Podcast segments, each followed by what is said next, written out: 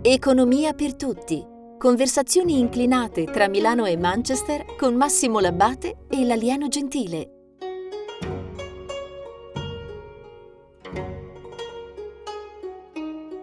Volevo fare una puntata sulla Cina e mi sembra evidente che siamo arrivati alla puntata sulla Cina. Voi non lo vedete in audio, però si è conciato da, da cinese l'alieno, l'alieno che abile in travestimenti. Tra l'altro si è fatto un filtro strano dietro, non lo so, una cosa particolare, quindi lo dovete andare a vedere. Stavolta dovete andare un attimo su YouTube, almeno 5 minuti, 3 minuti, lo guardate e poi tornate ad ascoltare il podcast, però è bello da vedere.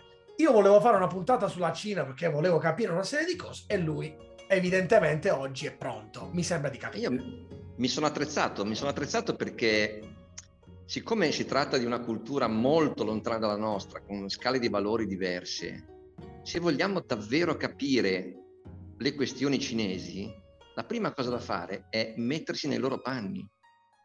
E quindi certo, questo... Tu letteralmente ti sei messo nei panni per capire certo. meglio. È chiaro, solo per riuscire a, a venire meglio incontro alle tue richieste. Perfetto. Allora, io voglio capirne un po' di più, perché qui noi abbiamo già fatto nella prima stagione, che bello dire, nella prima stagione abbiamo già parlato di Cina. Io continuo ad essere affascinato da questo modello economico cinese, questo benessere eh, cinese nuovo, questo nuovo sol, nuovo, come si dice, l'avvenire del sol levante, come si chiama? No? Non, non, mi viene. Il sol dell'avvenire. Mm. Il sol dell'avvenire, un po' insieme.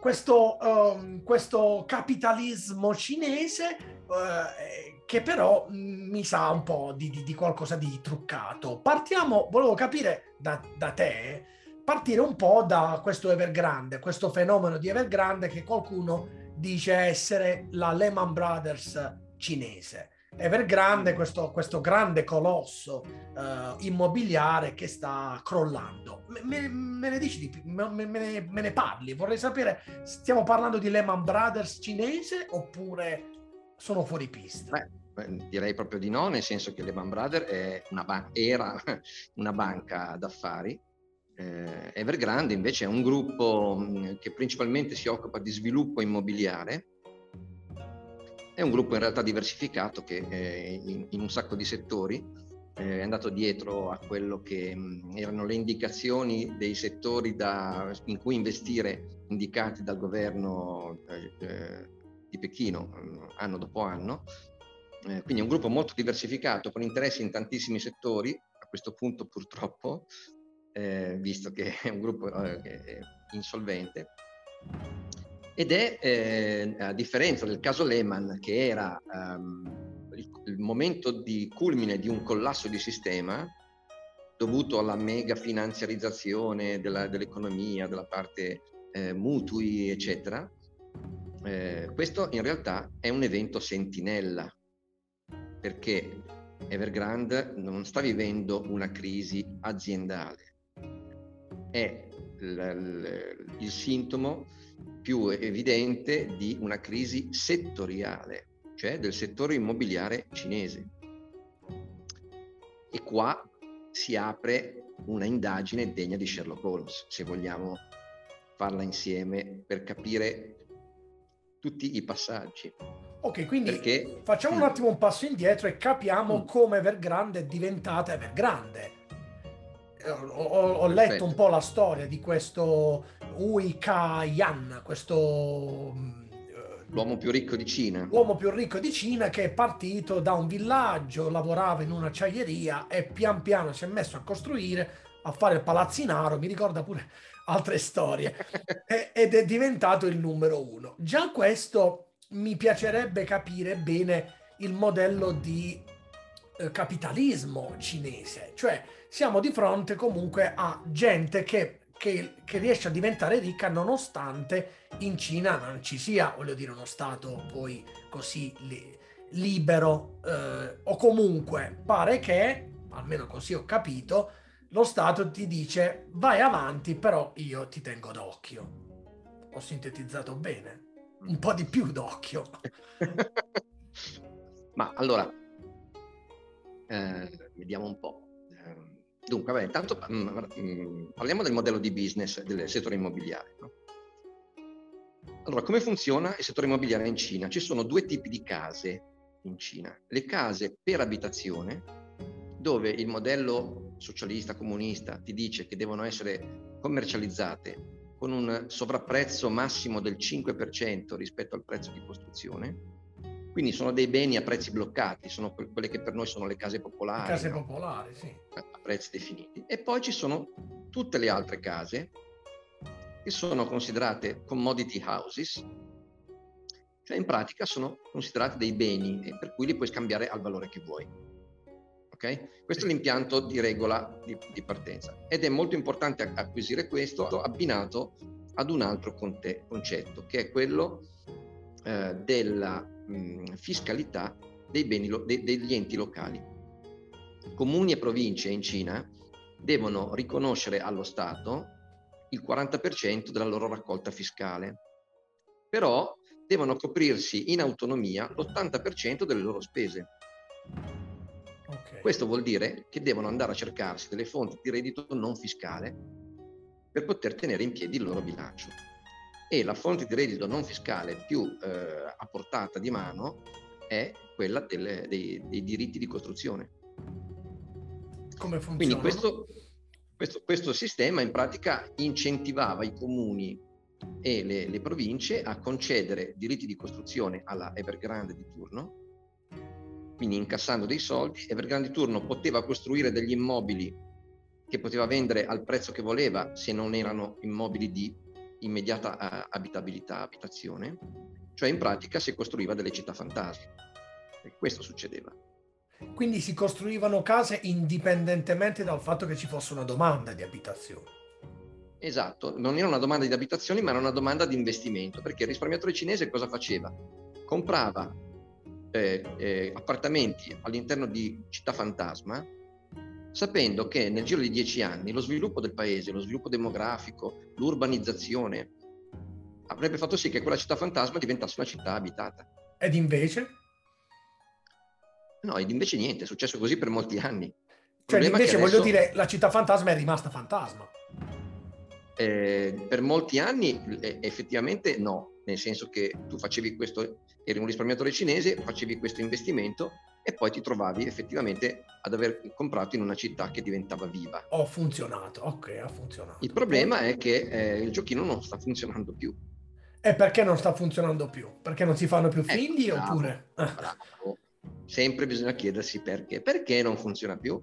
Perché eh, in questi 40 anni il governo cinese ha imposto una legge che si chiama One Child Policy, no? quindi la legge di un figlio per famiglia, pensata perché c'era il problema di un'esplosione demografica, eh, c'era il rischio che le cose scappassero di mano dal punto di vista insomma, di non riuscire a dare da mangiare a tutti, no? e quindi a suo tempo imposero un figlio per famiglia, ma come spesso succede quando c'è un'economia centralizzata, si fa eh, una decisione nelle migliori come dire, intenzioni e a volte si ottengono risultati disastrosi. Ricordiamo il grande balzo in avanti fece una carestia, provocò una carestia da 45 milioni di morti proprio in Cina negli anni 50 dello, del secolo scorso. Quindi eh, un figlio per famiglia che cosa ha comportato? Che eh, le famiglie cinesi appunto eh, producendo un figlio per famiglia oggi hanno creato una situazione dove tu hai un lavoratore per due vecchi. Questo ovviamente già genera dei problemi di carattere eh, come dire, previdenziale, no? tanto per cominciare. E poi se ogni famiglia aveva un figlio solo e quel figlio doveva badare appunto a tutti, eh, quel figlio doveva fare un'ottima carriera e quindi eh, la famiglia investiva tantissimo nel suo percorso formativo. Ok? Ok. Allora, oggi, eh, quindi non è, non è, che avesse poi tutti questi gran soldi eh, per, per, comprare case grandi. Mm? Sì. Per cui, in caso poi di avanzo di risparmi, faceva questi investimenti di carattere immobiliare. Per 40 anni si è, si è vissuto una crescita economica a due cifre, il PIL cresceva del 10% all'anno, ancora una dinamica di crescita demografica in corso, perché nelle aree rurali eh, diciamo, andavano avanti a fare più figli del, eh, perché non erano completamente monitorati. E poi il travaso dalle aree rurali alle città. Ma questo okay. travaso, come dire, non è infinito. No? A un certo punto, anno dopo anno, la crescita comincia a essere non più del 10, ma del 9, del 7, del 6, eccetera, e eh, l'urbanizzazione rallenta. Tutto questo giochino, unito al fatto che nel frattempo tu hai eh, ormai meno giovani che vecchi, no? e quindi la domanda di nuove case in calo, ha fatto rompere il meccanismo. E la cosa interessante è che siccome la vicenda dipende molto dalla politica di un figlio per famiglia, allora se noi andiamo a vedere, questa politica è stata corretta più di un anno fa. Vuol dire che il governo cinese è perfettamente al corrente del problema Evergrande o comunque del problema del settore immobiliare da più di un anno. E cosa può rappresentare questo nel lungo termine? Cosa può succedere? Questo, diciamo, eh, questo secondo me ci racconta un'altra storia ancora, perché a gennaio, dicembre, insomma a cavallo di fine anno, quando peraltro noi abbiamo fatto la puntata su Cina, parlando proprio di questo, fu presentato il eh, piano economico annuale. Tu sai che la Cina all'inizio dell'anno dice di quanto crescerà il PIL certo, quest'anno. Ogni anno. Allora, eh, che cosa succede? Che eh, loro hanno, loro hanno eh, detto che quest'anno sarebbero cresciuti solo del 6%, spiegando che la crescita, ti ricordi che l'abbiamo fatto questo discorso, no? La crescita buona e la crescita sì, cattiva. cattiva. Eh, la crescita fatta di eh, settore produttivo e la crescita fatta col debito dove il, debito, eh, il rapporto tra debito e PIL alla fine cresce, perché fai più debito che crescita. No? Sì. È stato proprio Xi Jinping, il presidente, a dire che c'è una parte di crescita che è vera e una parte di crescita che è fittizia e che era desiderio eh, di Pechino ridurre l'entità della crescita fittizia. Quindi Pechino, che era perfettamente al corrente di avere un problema sul settore immobiliare, tant'è che aveva già rimosso la legge di un figlio per famiglia, aveva cominciato a chiederne tre figli per famiglia. A fine anno dice che vuole avere meno crescita eh, fittizia e impone quelle che si chiamano eh, red lines, sono tre red lines sul eh, settore immobiliare, dicendo che le aziende del settore devono rispettare dei parametri di debito, diciamo dei parametri tipo i, i, parametri di Maastricht per gli stati europei. Il problema è che soltanto il 6% delle aziende del settore immobiliare in Cina era dentro questi parametri. E tutte le altre? Quindi, tutte le altre eh, eh, erano destinate a rientrare nei parametri, cioè a fare deleveraging, a smontare okay. il loro castello. Se ci pensi è un po' strana tutta questa storia. Cioè, come timing, stiamo parlando di un'economia che sta uscendo da una fase pandemica, con tutta la fragilità di una ripresa post-pandemica, e che introduce delle regole assassine su un settore cruciale, perché il settore immobiliare cinese vale il 28, quasi 30% del PIL, tantissimo, tantissimo. Pensa che quando è scoppiata la bolla immobiliare in Giappone nell'89, una bolla da cui ancora non sono usciti praticamente, per dire la dimensione del disastro. Il settore immobiliare in Giappone valeva il 15% del PIL. Quindi con questo vuoi dirmi che la Cina non se la passa bene? Semplificando io, oppure no? Io voglio dire che ho il sospetto che si introducono regole così eh, rigide, eh, palesemente suicide eh, sul settore immobiliare su cui evidentemente già sapevano di avere dei problemi e quindi non è un errore l'introduzione di regole, ma è evidentemente eh, non, hai, non avevi altra scelta. Di solito quando non hai altra scelta è perché non te la stai passando bene. Certo. Volevo eh, su questo, probabilmente intersecato o probabilmente no, sento parlare sempre più spesso nell'ultimo periodo di questo concetto di common prosperity, questa idea dello Stato cinese di creare una sorta di benessere eh, di benessere materiale diffuso, un po' uh, anche per eliminare le diseguaglianze. Leggevo che da questo punto di vista le diseguaglianze in Cina sembrano quasi essere simili a quelle americane, che fa anche un po' ridere considerando la diversità totale dei, dei, dei due sistemi. Che cosa mi dici al riguardo? Addirittura leggevo che c'è stata una, una campagna eh, di eh, sovvenzionamento della, della beneficenza. Eh, per esempio, Alibaba pare che abbia eh, ceduto oltre 15 miliardi di dollari a questo progetto della Common Prosperity. Non so se è stato invitato a farlo. Si, si, tratta di una donazione spintanea. Eh sì, infatti, dono perché? Qual è? Cioè, in buona sostanza gli hanno detto uh, caccia i soldi, punto e basta. Che cosa, che cosa vuol dire questo? Questa Common Prosperity si lega a quel tuo discorso generale oppure... Assolutamente, assolutamente sì. Allora, mettendomi nei loro panni, ho capito una messo, cosa. certo, ti no? vedo. Ho capito una cosa, che eh, secondo te un regime che eh, fonda tutto sulla centralità delle scelte economiche e che scopre di aver fatto, come si dice in francese, una cazzata enorme, facendo eh, centralità eh, con, con la politica di un figlio per famiglia, quali opzioni ha a disposizione? La prima è quella di ammettere al mondo di aver commesso un gravissimo errore cosa che non mi sembra nello stile. Cosa che non è nello stile. La seconda è di rilanciare, cioè di fare un'economia ancora più centralizzata. E se noi andiamo a cercare indizi di questa seconda idea, ne troviamo un sacco. Cioè loro si sono persuasi della possibilità di fare un'economia centralizzata che funziona questa volta, ad esempio raccogliendo molti più dati personali. No? L'economia centralizzata in Germania dell'Est o in, o in Unione Sovietica non funzionò perché non era possibile mettere un agente per ogni abitante. Ma con la digitalizzazione la Cina scommette di sì.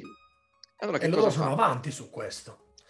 E allora che cosa fa? Vuole vedere, per esempio, se davvero riesce ad avere un intervento diretto sui dispositivi personali di ciascuno. Come la testiamo questa cosa? Con un limite sui videogiochi raccontato con una pennellata di moralità, di moralismo, non vogliamo che i ragazzini si rincretiniscano, si va a testare la capacità di intervenire sul singolo device della singola persona grazie al riconoscimento facciale per capire se dal centro si può fare una raccolta dati e un intervento ad personam su ogni singolo cittadino. Il beneficio di un controllo dei dati sull'economia qual è a questo punto? Se controllo tutti, qual è il beneficio che ne ho?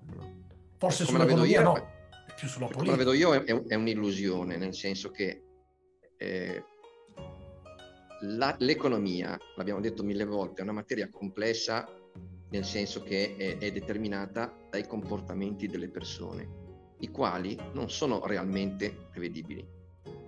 Quindi l'idea che ho un problema di eh, eh crescita demografica, urbanizzazione, faccio la politica di un figlio per famiglia, è sbagliata proprio per definizione perché è, è, è la ricerca di una causa singola a una serie di eventi e quindi faccio una politica in cui eh, cerco di risolvere la causa singola e, e pretendo, tra virgolette, di esserci riuscito. Non, non, non, funzionano così le cose. Allora, potenziare la propria capacità di fuoco in termini di raccolta dati per fare un'economia ancora più centralizzata, eh, diventa una scommessa che eh, vedremo quanto eh, avanti ancora dura il governo. Il Partito Comunista Cinese ha compiuto quest'anno 100 anni, quindi eh, magari come dire, eh, eh, va avanti altri 10, però ehm, sta rilanciando in una partita perdente. Questo è quello che ci racconta tutta questa vicenda.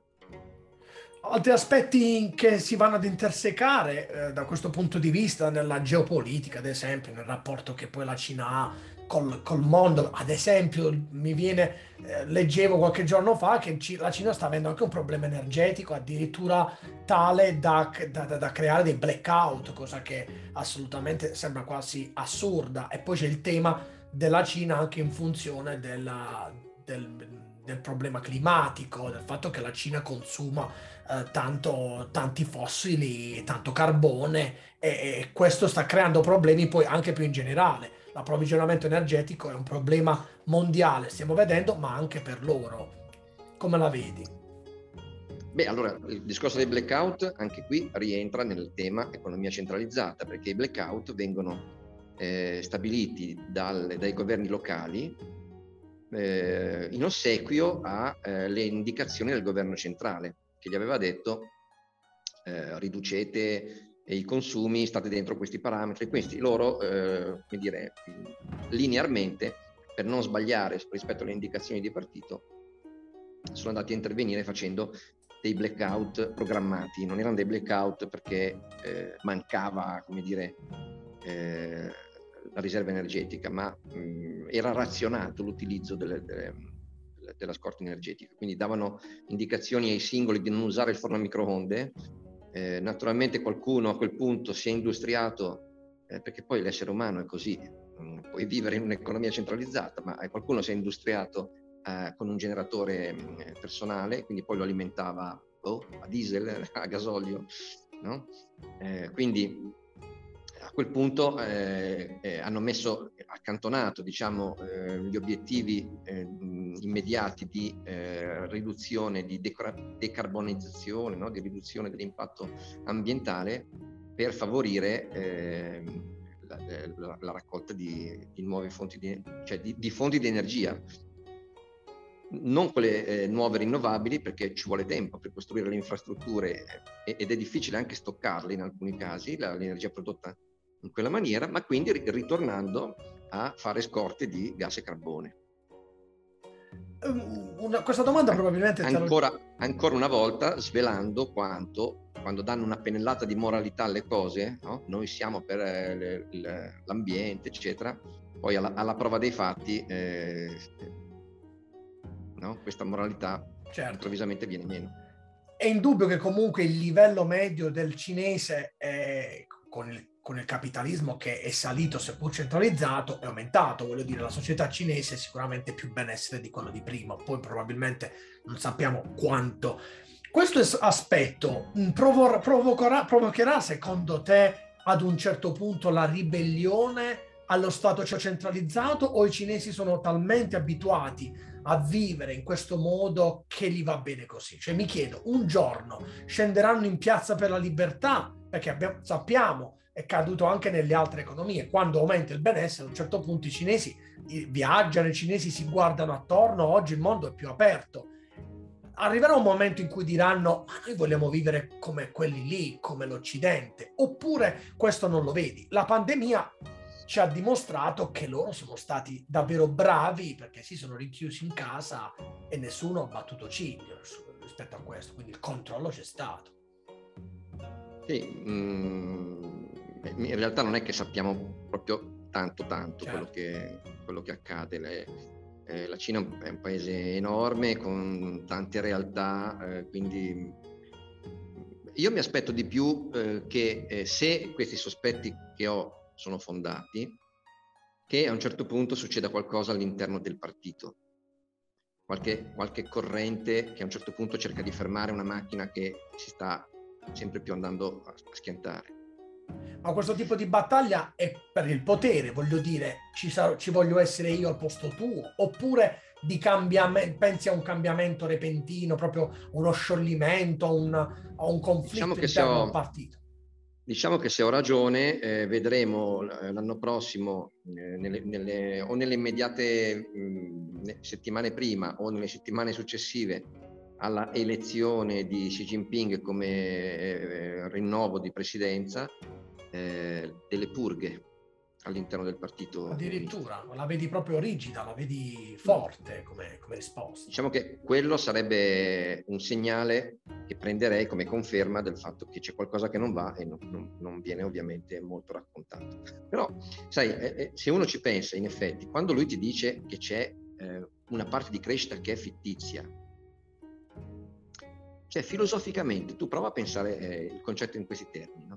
Allora, se tu vuoi che l'economia centralizzata, vuoi dimostrare al mondo che funziona meglio dell'economia eh, di mercato, allora inevitabilmente quando fissi la crescita economica all'inizio dell'anno, la vuoi fissare ad un livello superiore di quello che sarebbe stato con la semplice no? eh, dinamica di mercato. Quindi tu quella crescita fittizia in realtà la vuoi, perché altrimenti dovresti dichiarare come obiettivo semplicemente il risultato di mercato. Allora, eh, come dire, eh, eh, decade tutto, tutto, il concetto. Per cui, quella, siccome quella crescita fittizia si fa con eh, moral hazard, no? cioè eh, si fa eh, eh, incentivando a creare debito per cose che producono un ritorno inferiore al debito, al costo di servizio di quel debito, allora che cosa stiamo dicendo? Che, ancora una volta sul tema della moralità,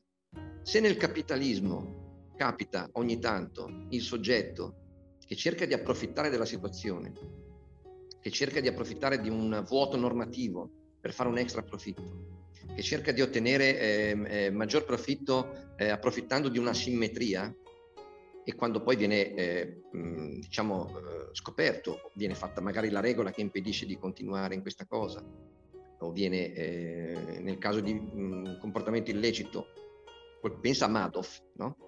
si arricchisce, poi viene, certo. viene preso e va in galera. Questo comportamento diventa, invece che di qualche singolo individuo, diventa sistemico. Cioè, allora, eh, eh, l'immoralità è, è, parte del sistema che nasce corrotto fin dal primo giorno, perché si, finché parti il primo, il primo giorno dell'anno decidendo quanto sarà la crescita quest'anno, automaticamente stai dicendo che quel sistema implica quella corruzione morale che sarebbe il motivo per cui non vuoi l'economia di mercato, perché dà spazio una no, contraddizione. A, eh, saltuariamente eh, eh, corruzione morale.